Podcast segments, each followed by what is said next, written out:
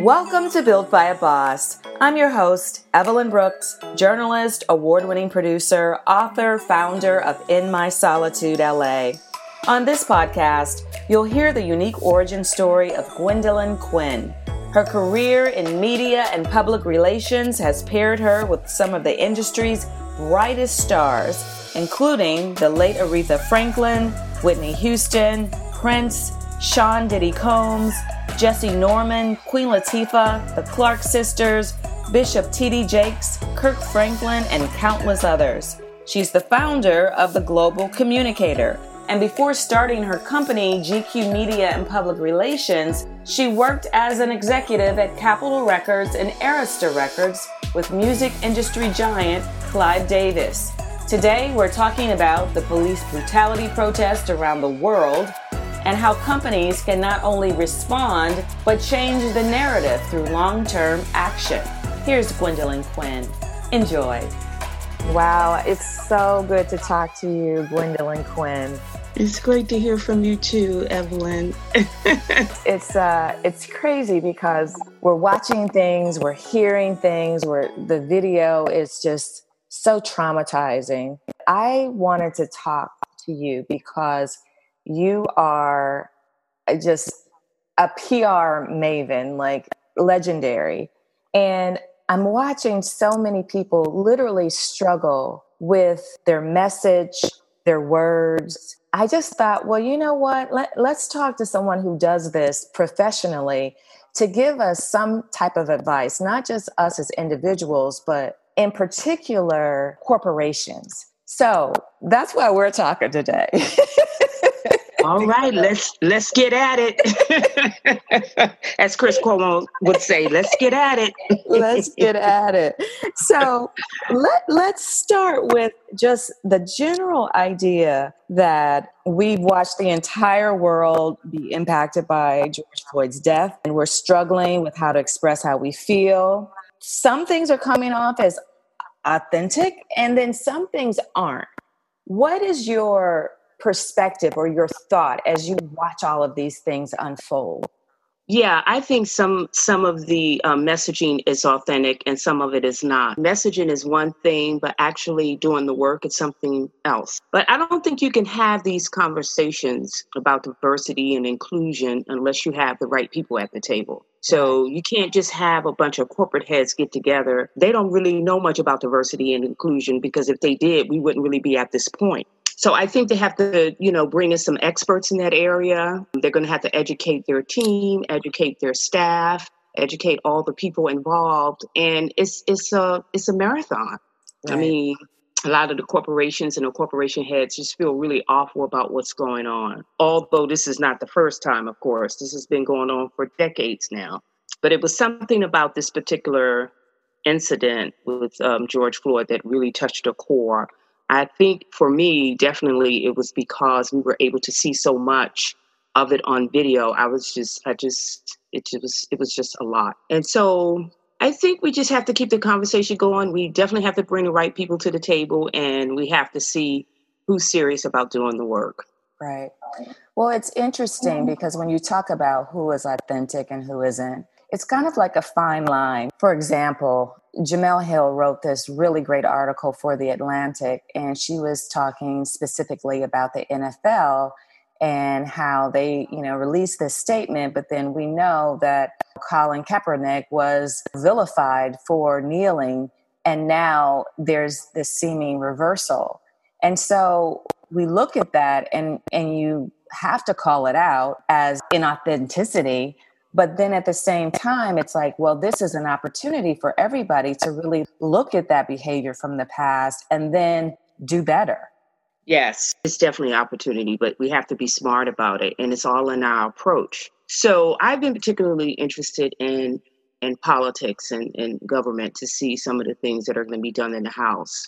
From my perspective, you know, we have the election coming in November, and those are the things that I think we need to move on the, the bills that are before Congress right now because you have to do it while it's on everyone's mind.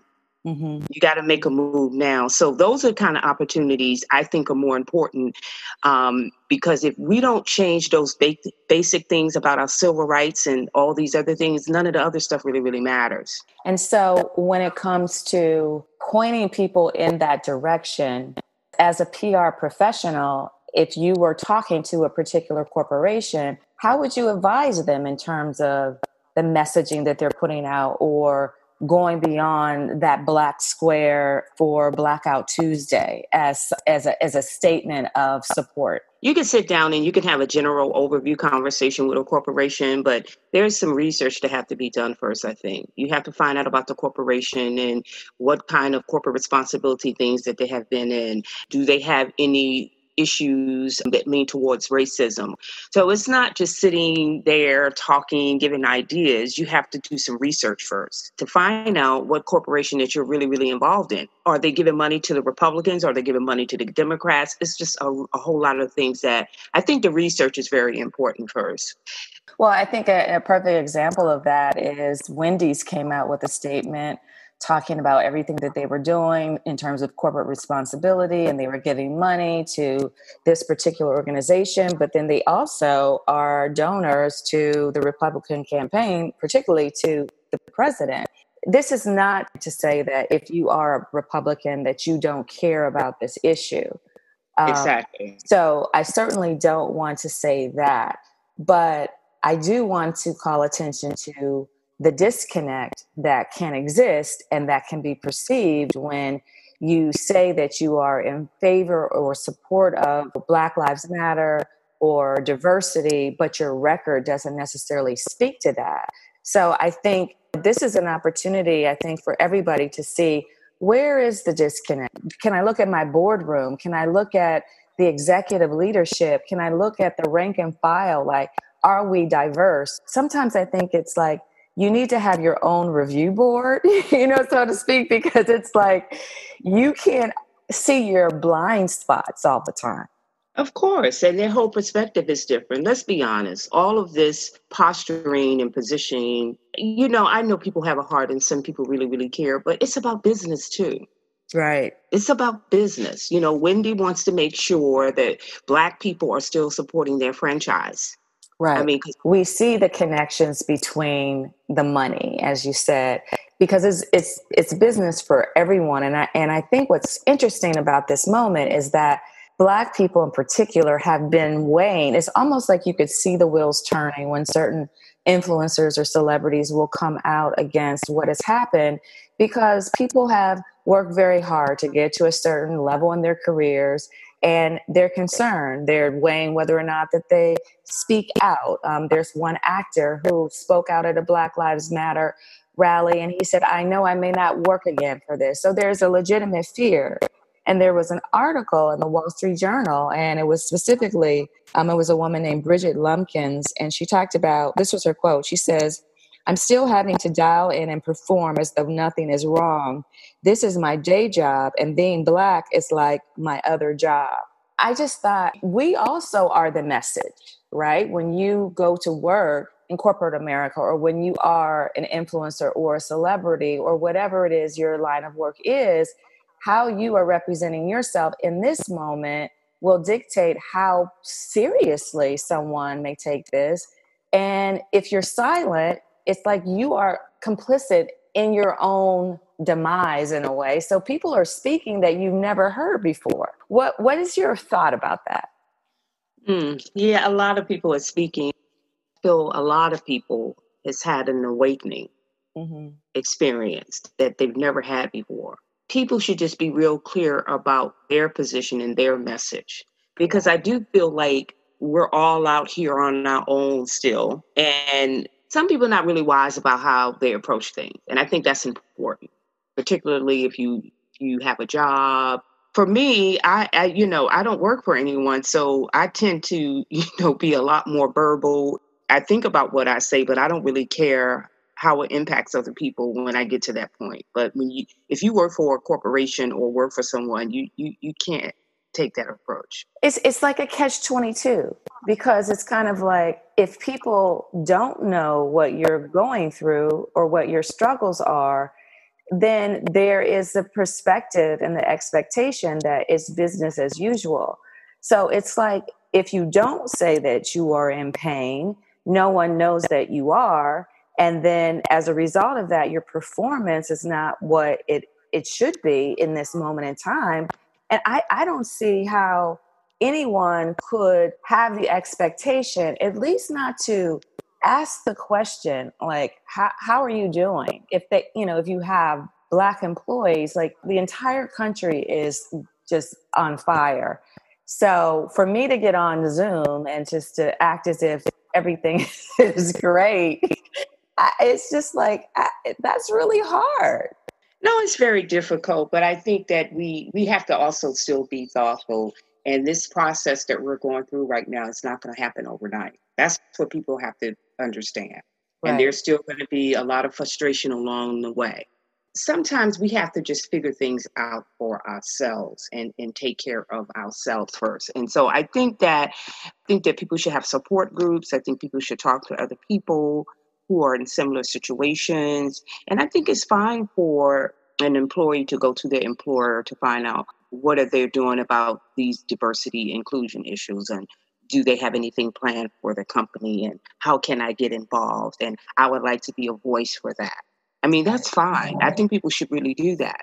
But everybody is not wired to do that. Some right. people are just passive and quiet. It doesn't mean that they don't want change. I think white people are very nervous. They're very nervous about what what the outcome of this can be. It's not good for business either. You know, for from their perspective, it's just not good for business too. Right. And some people are, you know, this young generation that we have. They're very smart. and I don't know if people giving them enough credit, but I was listening to President Obama and he was saying that, you know, it was a lot of young people like Malcolm X and Dr. King and a bunch of the civil rights civil rights leaders back in that time. They were very young. I agree that, you know, clearly it's going to take time, but people are they're they're like, okay, well, we're we're done waiting. And and I think that is I think that is the opportunity when we look at the aftermath of all of that. And so I think that when we talk about channeling this anger and this frustration into actually making laws and changes. I mean, there are some people that say defund the police completely. There are other people who say, you know, register to vote and vote them out. I mean, I think that this is an opportunity to apply all different approaches so that we can see how to move forward and, and what is actually going to work. Because I think what's great is it's clear that everyone that things need to change. Part of what you do and what you've done so well is you have guided public personas and the careers of legendary people. And so as we look now and want to kind of pull in our celebrities and public figures that have the power and the authority and the money, what would you suggest to them in terms of crafting their messages to be able to help shape the narrative because it's their voice is really needed? Well, it has to be something that's authentic. If you're going to have a celebrity involved in a campaign, you have to make sure that celebrity is going to be right for that campaign. Right. It cannot be a bandwagon approach and and sometimes everything is not meant to be celebrity driven. It's great, like when when Jay Z called the governor um, of Minnesota, and I think those things are important. I mean, you could just look back to the '60s. Mm-hmm, mm-hmm. And you know, a lot of one of my former clients, Aretha Franklin, she was very involved in the civil rights movement. But that was that was just like that was a that they were living in that they were living in a different time, but we're going through that same period again. Well, what was powerful though about the 60s that I think I would like to see more of is when you looked at the 60s and you saw black folks that were on the front line that they were being hosed and you know bitten by dogs when you see those iconic images of you know dr king and harry belafonte and sidney poitier and all of those people and they're walking arms locked and it's sending a message because they're not going to beat them in front of you know national television so it sent a message to America that this is not okay. And they put themselves on the line, they put their careers on the line at that time. And I really understood that when that young man said, Hey, I may not have a career because it's a feeling that people have. And I, I think that when people band together, they are much stronger. Their voice is much stronger than that one lone person. It's like when Kaepernick was out there kneeling basically alone, his voice and the message was much stronger when LeBron James got on board and all of the other players came out to support them.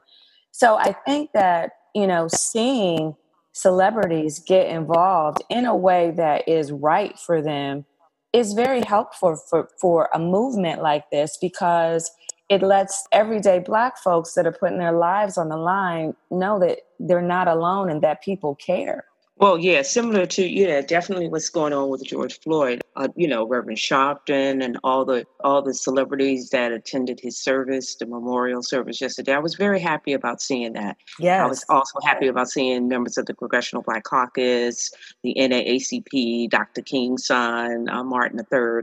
Um, no, it's very very important, and I think we're at that time now.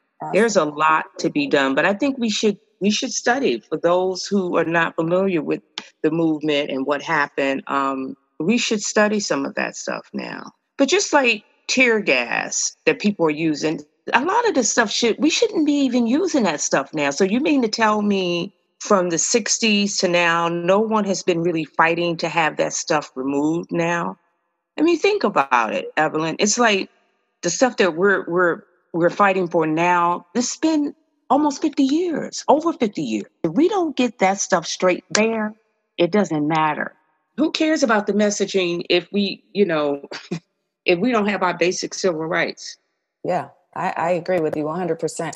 It's so and that's why, and that's why Harry Belafonte, Dr. King, Malcolm X, and all of them, Reverend Jackson, they were back there fighting for that because we're fighting about some of the same things we did 50 years ago literally the same things and, and, I and it's progressive. we are and but but i think people are distracted. What do you think they're distracted by? We have a president that's trying to distract us every day. I mean i agree. I i i think that when we looked at that video that i think that was really the tipping point because we know it was the tip of the iceberg but it was the tipping point because it was it was almost like you but it shouldn't have been a tipping point though evelyn. It really should not have because we have been going through this for the last three decades yeah. these types of cases.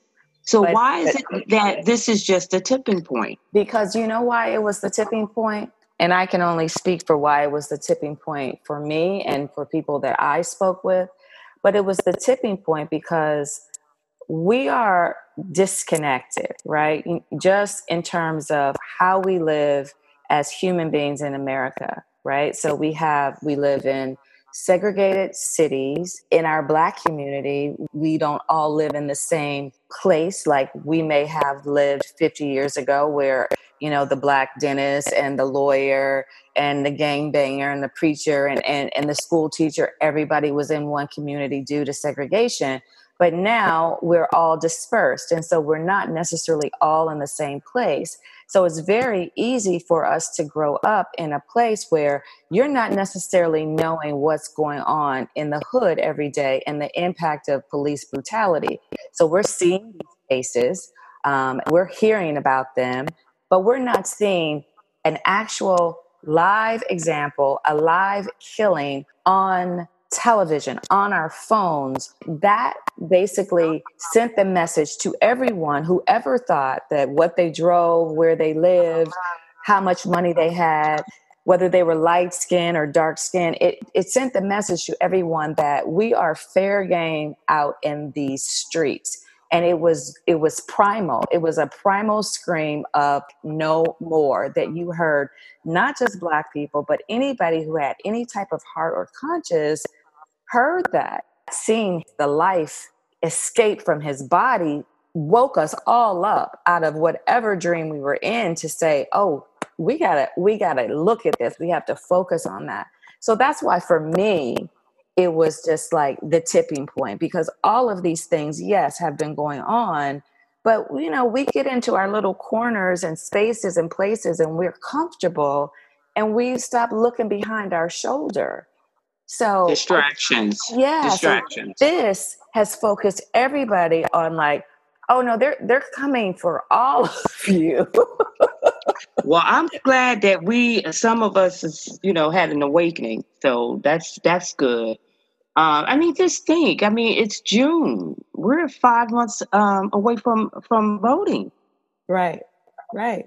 Right. And that's going to be a nightmare. I can see it now. It's going to be a nightmare. And so, if if voting was a PR campaign, how do you even approach that in terms of getting people registered to vote? Like this, there should be an impetus now to do that. But I think people are. I think there's definitely a lot of things that's happening that we don't hear about on the news because the news is only focused on this particular issue right now and COVID. So um, this issue with George Floyd, God bless his soul. But there are a lot of people in the community at the community level doing a lot of work. But that's what they should be focused on getting people registered to vote before it's too late to get registered. So, what I would do as a campaign, first of all, they got to do that because we're coming up on deadline soon for that. And then we have to figure out if it is a pandemic, let's say it will be one in the fall. That's what they're that's what the scientists are saying. That what are we going to do to make sure people vote?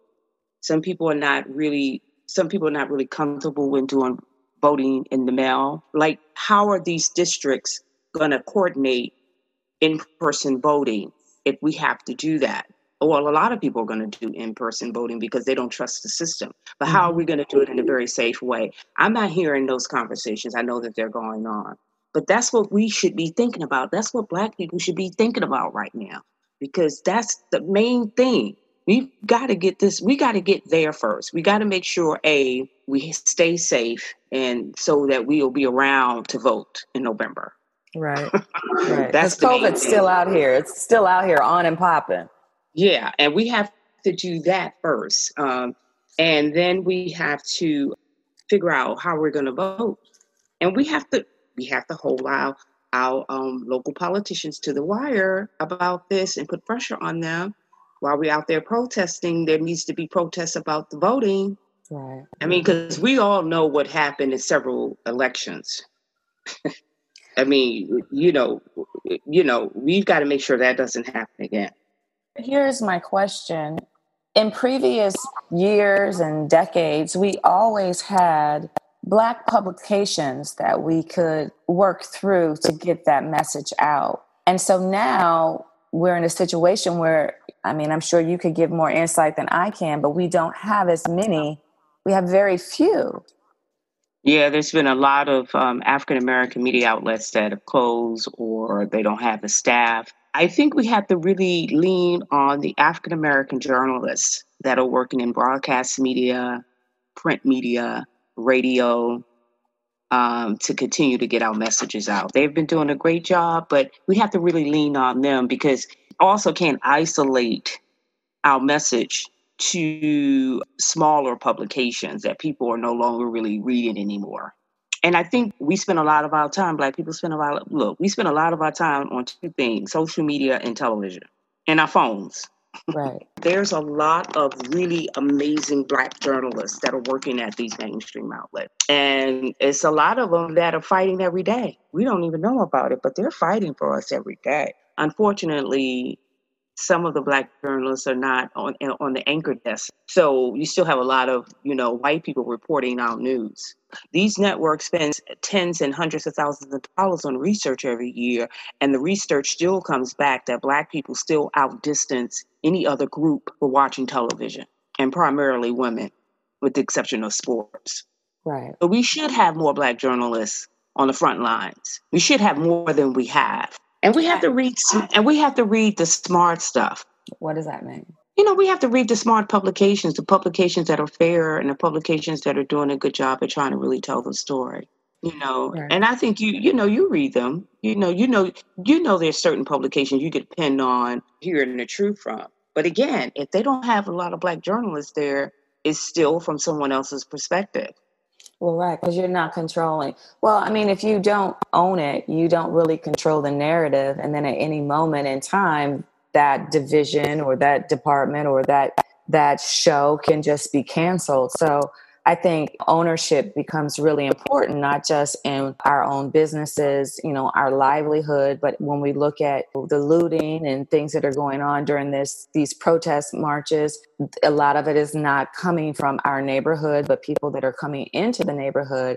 But having a sense of ownership of your home or your your business adds to your willingness to not just put yourself out there and protest, but also to be involved in the system because you have some some stake in it. And i and i just think that that is part of the message that needs to go out there because not everybody feels that voting works for them.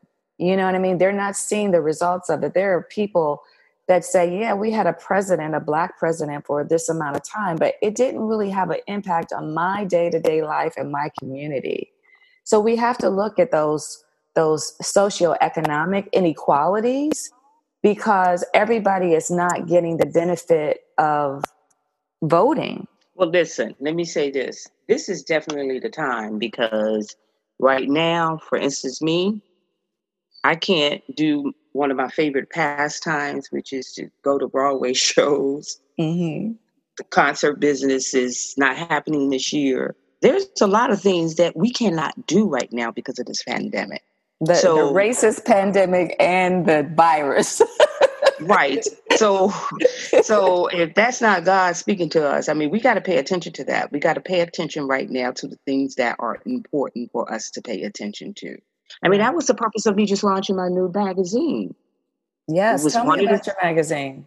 It, yeah, it was one of the things that was on my list for so long, but now I have time to do it. Um, so, in that spirit, we should be getting other important things done and paying attention. But yes, my magazine, Global Communicator, is um, is a relaunch of a magazine that I had out in 2004, mm-hmm. and we focused on covering um, in-depth stories on publicists, uh, public relations professionals um, journalists, uh, advertising executives, marketing professionals, and content creators. Nice. Uh, people of color. And I'm really excited about it because, you know, as much as we, and of course, we would lo- love to do an interview with you as well, but as much, as long as we've known each other, like mm-hmm. I've known you, I think back from my BET days, so mm-hmm. we're probably going on at least 15 years or more. Yes. Okay, but there's still a lot of things I still don't know about you. Yes, yes. You know what I mean? And I think that that that is the one I don't think too many publications like that exist. Right. You know, um, and my stories are my friend has said to me, Oh, what kind of magazine is? I said, you know, I want to be a black version of the New Yorker because you yeah. know the New Yorker has those like three and four thousand piece stories. And those, yeah. And my friend said, like, well, it takes you a week to read. Right, exactly. My friend said, well, people are not going to read all those stories. I said, well, if they don't want to read three thousand or four thousand words, that means they're not even reading books. yeah. so, I mean, we were really successful, I thought, the last time. But we did a lot of the great publicists. I mean, we did Ava when she was a publicist. Yes, that's yes, that's right. That's you know. Now she's an Oscar, uh, Oscar um, nominee. I mean, nominated um, filmmaker now. So, you know, I'm really excited about it. It's going to be launched next week. Excellent, excellent. I just remember when we first met, one of the things that was great about being able to work at BET during the period that I was there in the new in the news department is that I got to meet literally all of the black publicists in the industry. And everybody's kind of doing something different or they're doing something else or they have their own business or they're working for a company a publication or whatever. Um, one of the people that i worked with he wasn't even a publicist yes. He worked at um, queen latifah with me bj coleman and he put out a post that i just thought was really interesting and it's not necessarily something that you need to comment on unless you want to but it was something that I observed as well. And I just wanted to talk about it because his post basically was about how Hollywood's out here protesting, but how many of them have a black publicist on their team? Um, Ooh, and I and I just thought, and I I had to re- retweet it because I, with my own eyes, see that I see black journalists not being spoken to at these Hollywood events where, you know, a black celebrity has to say to their publicist, take me to talk to this black journalist. Can you speak to that issue of Oh yes, black- I would be happy to. You know, these are conversations that have been coming up among black publicists for years, but nothing has really been done. Um, there's been attempts to organize, but let me just give you some facts. I've I've done some research in the areas of music, television, film, and sports, entertainment. Mhm. And the top 10, top 20 black celebrities, black act, black actors, female and male, same on the music side, sports, same thing with the males. They don't have black publicists. Maybe on the music side, two people, and that's Jay Z and Beyonce Wow. that I do. And I'm talking about the top 10, top 20. Beyonce, who um, Yvette Noel-Schure represents, and then um, Jana Fleishman, who represents Jay Z. If you go to, if you start like from Denzel, you know, Samuel L. Jackson, all the, the A list black talent, they all have white publicists for film and television. So, yeah, that that should be a story. wow. Wow. Wow. Yeah, wow. but you know that that come that goes back, I think, to that old Hollywoods thing. You know, these these athletes and these actors, they get these agents, which are mainly white agents, and the white agents select their doctors, they select their publicists, they select their lawyers, and they recommend all of their friends. Mm, That's that's how it goes. wow. And then the other thing, and So it's like a other thing- gravy train. Like they just, eh, so everybody gets paid off of But we should be person. off of that gravy train by now because, you know, as a black, you know, young athlete or a black actress or um, actor, etc., they should be able to go in there to the agent and say, I want one of the top black publicists representing me. But they don't do that because you know what? They think having a white publicist or other that they're going to get more publicity. That's what they believe. That's what they believe. because that's what it means to be successful. If I'm with this That's agency or this publicist, then I'm going to have more opportunity, more opportunity than a black person can give me. Right. And I've been fortunate. My A list client has been Aretha Franklin. Yes. So I've been very fortunate because Aretha is very black like that. she, I'll she's, say. and she, I mean, she's had me. She's, you know, all her record label publicists have been black, from Jackie Reinhardt to LaJoyce Brookshire, and then, you know, um, it's several of us that work for her over the years as a label. I and Tracy Jordan, I worked with her at the label, and then after I started my own company in 2002, she stayed with me until her death. So I was fortunate to have her. Um, but it's it's tough getting a it's tough for a black publicist to get a an A list client. Now Jay Z and Beyonce, they always have my vote because they've always stayed with their publicist from the beginning, right. and that says something about them. That says Mhm. something about them as people. Because a lot of times people are le- they just level up. Like they will be with a particular black publicist, manager, etc., and then they get to a certain level, and then they'll leave those people behind instead of bringing them with them. So Oh, they you know. do that all the time. And they do that all the time. And it's like when a black publicist get a big A-list client and something goes wrong, they go back and get a white publicist.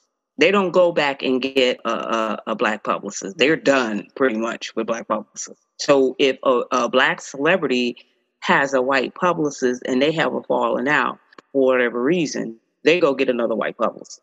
right, they don't think So- a black publicist. That's interesting. Yeah, so BJ is absolutely on point. This has been an issue that we've all discussed for years now. And I think it really has a lot to do with the talent. The talent is going to have to start speaking up.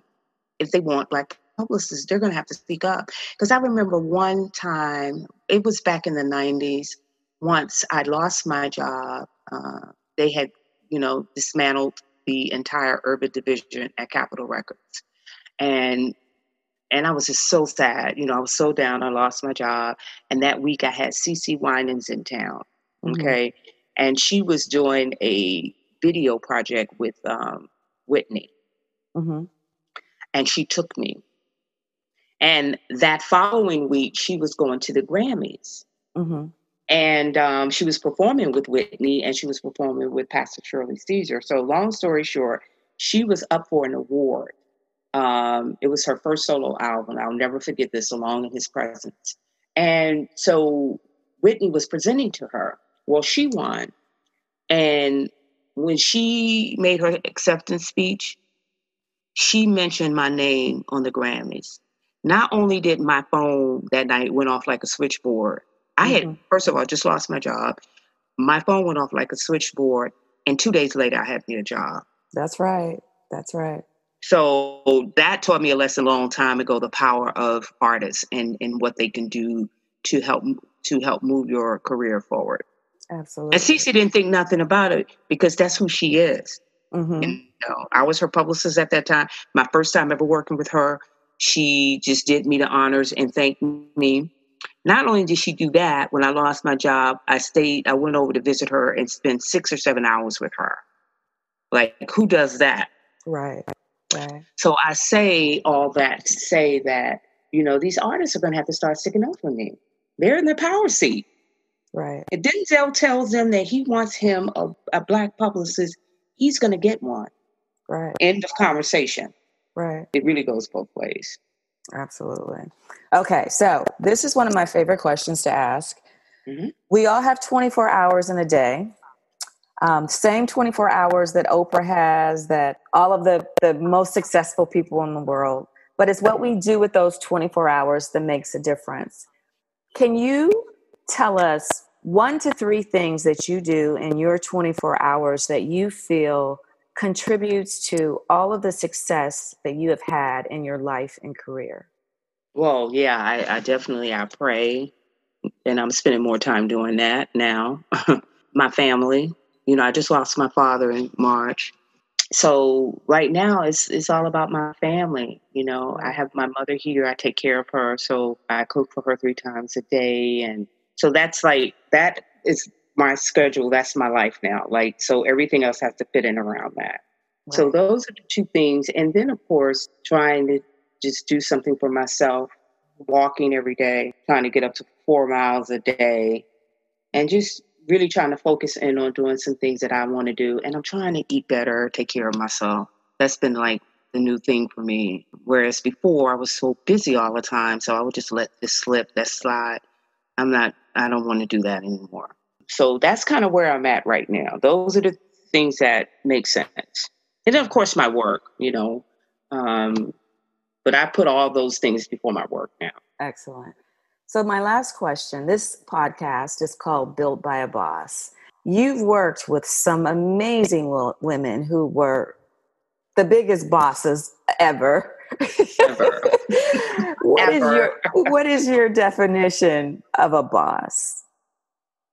Uh, what is mine? Someone who is um, confident, someone who is kind, someone who is generous, someone who is smart, someone who is a believer, someone who loves, someone who is friendly, and purpose. Mm-hmm. Someone who has a bigger person purpose than themselves. That's really important. And I see that more so when I work with celebrities. All the I've been fortunate because all of the celebrities that I work with, they have always had a bigger purpose than themselves. And I think that keeps them grounded. So I think, you know, purpose is, is definitely higher on the list. Excellent. Gwendolyn Quinn, thank you so much. So thank much. You, Evelyn, and thank you so much for thinking of me. I really appreciate it. I have been, um, I received several requests to do interviews, and I just was like, mm, I don't want to do that. I don't want to do that now. but uh, I said, yeah.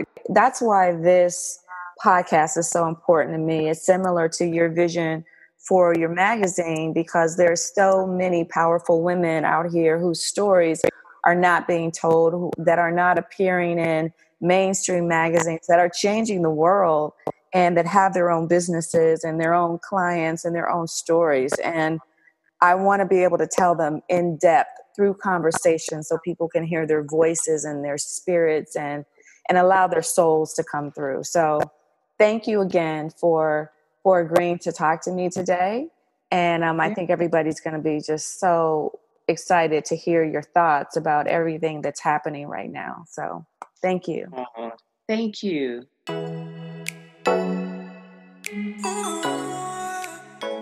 I'm Evelyn Brooks, and you've been listening to Built by a Boss. I hope you enjoy the conversation with Gwendolyn Quinn. If you're new to the show, like this episode, and found it valuable, please take a moment to leave a five star review and a comment. It really helps other people find us who might like the podcast. You can join our Built by a Boss Patreon community for as low as $1 a month and help us create more content like our Increase Your Side Income course on Teachable that's designed to help beginning entrepreneurs on their journey. Follow us at Built by a Boss on Instagram and Facebook for more information, and also visit me at In My Solitude LA for wellness content that supports your mind, body, and spirit. As always, thanks for listening. Until next time, be kind, be brave, be better, be a boss.